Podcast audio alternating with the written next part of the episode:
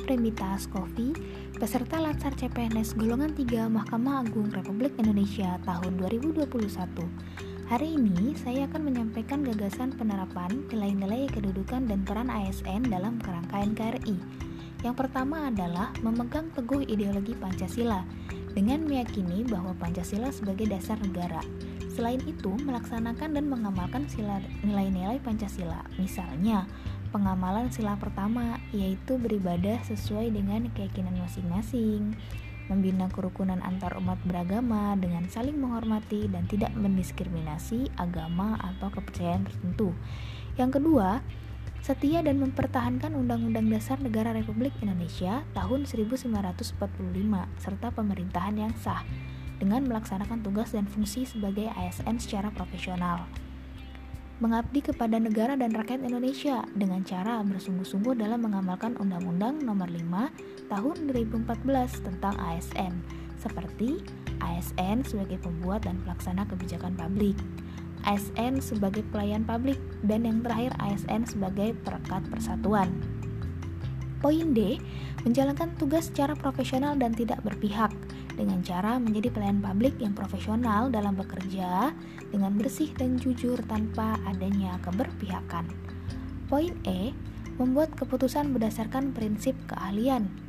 Caranya, bagaimana menyatukan pengetahuan dengan tugas pokok kita sehari-hari sehingga goals dari pekerjaan kita dapat tercapai.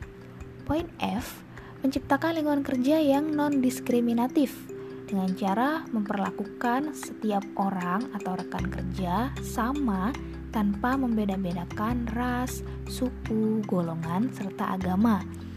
Poin G, memelihara dan menjunjung tinggi standar etika yang luhur dengan cara memberikan layanan yang prima kepada masyarakat dengan menerapkan 3S misalnya yaitu senyum, sapa, dan salam.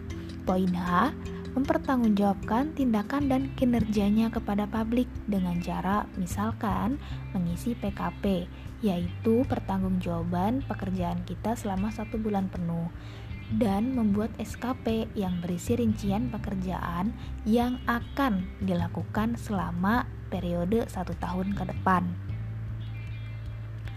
Poin I memiliki kemampuan dalam melaksanakan kebijakan dan program pemerintah dengan cara misalkan mengikuti kegiatan vaksinasi COVID-19 yang dilakukan sebanyak dua kali.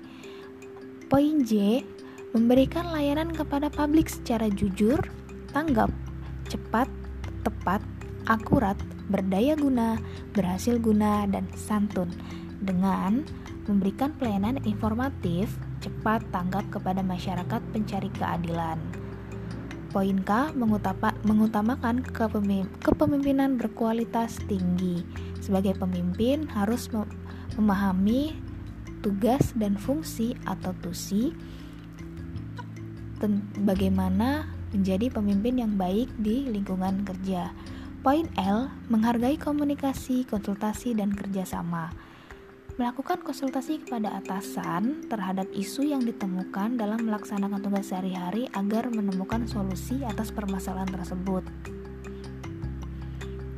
Poin K Poin M mengutamakan pencapaian hasil dan mendorong kinerja pegawai di mana hal ini dapat dilakukan dengan pemberian reward kepada pegawai teladan untuk dijadikan role model bagi rekan kerja yang lain agar dapat berkinerja lebih baik lagi. Poin N Mendorong kesetaraan dalam pekerjaan, misalkan adanya komunikasi yang dibangun dengan atasan saat berkonsultasi merupakan cermin kesetaraan karena setiap pegawai berhak untuk mendapatkan perlakuan yang sama. Dan poin O, meningkatkan efektivitas sistem pemerintahan yang demokratis sebagai perangkat sistem karir. Dapat dilakukan dengan melalui BIMTEK atau bimbingan teknis. Lalu bisa juga dilakukan dengan diklat bagi ASN sehingga dapat menunjang kinerja sebagai pelayan publik yang baik. Sekian penjelasan dari saya. Semoga dapat menjadi wawasan baru untuk kita semua. Terima kasih.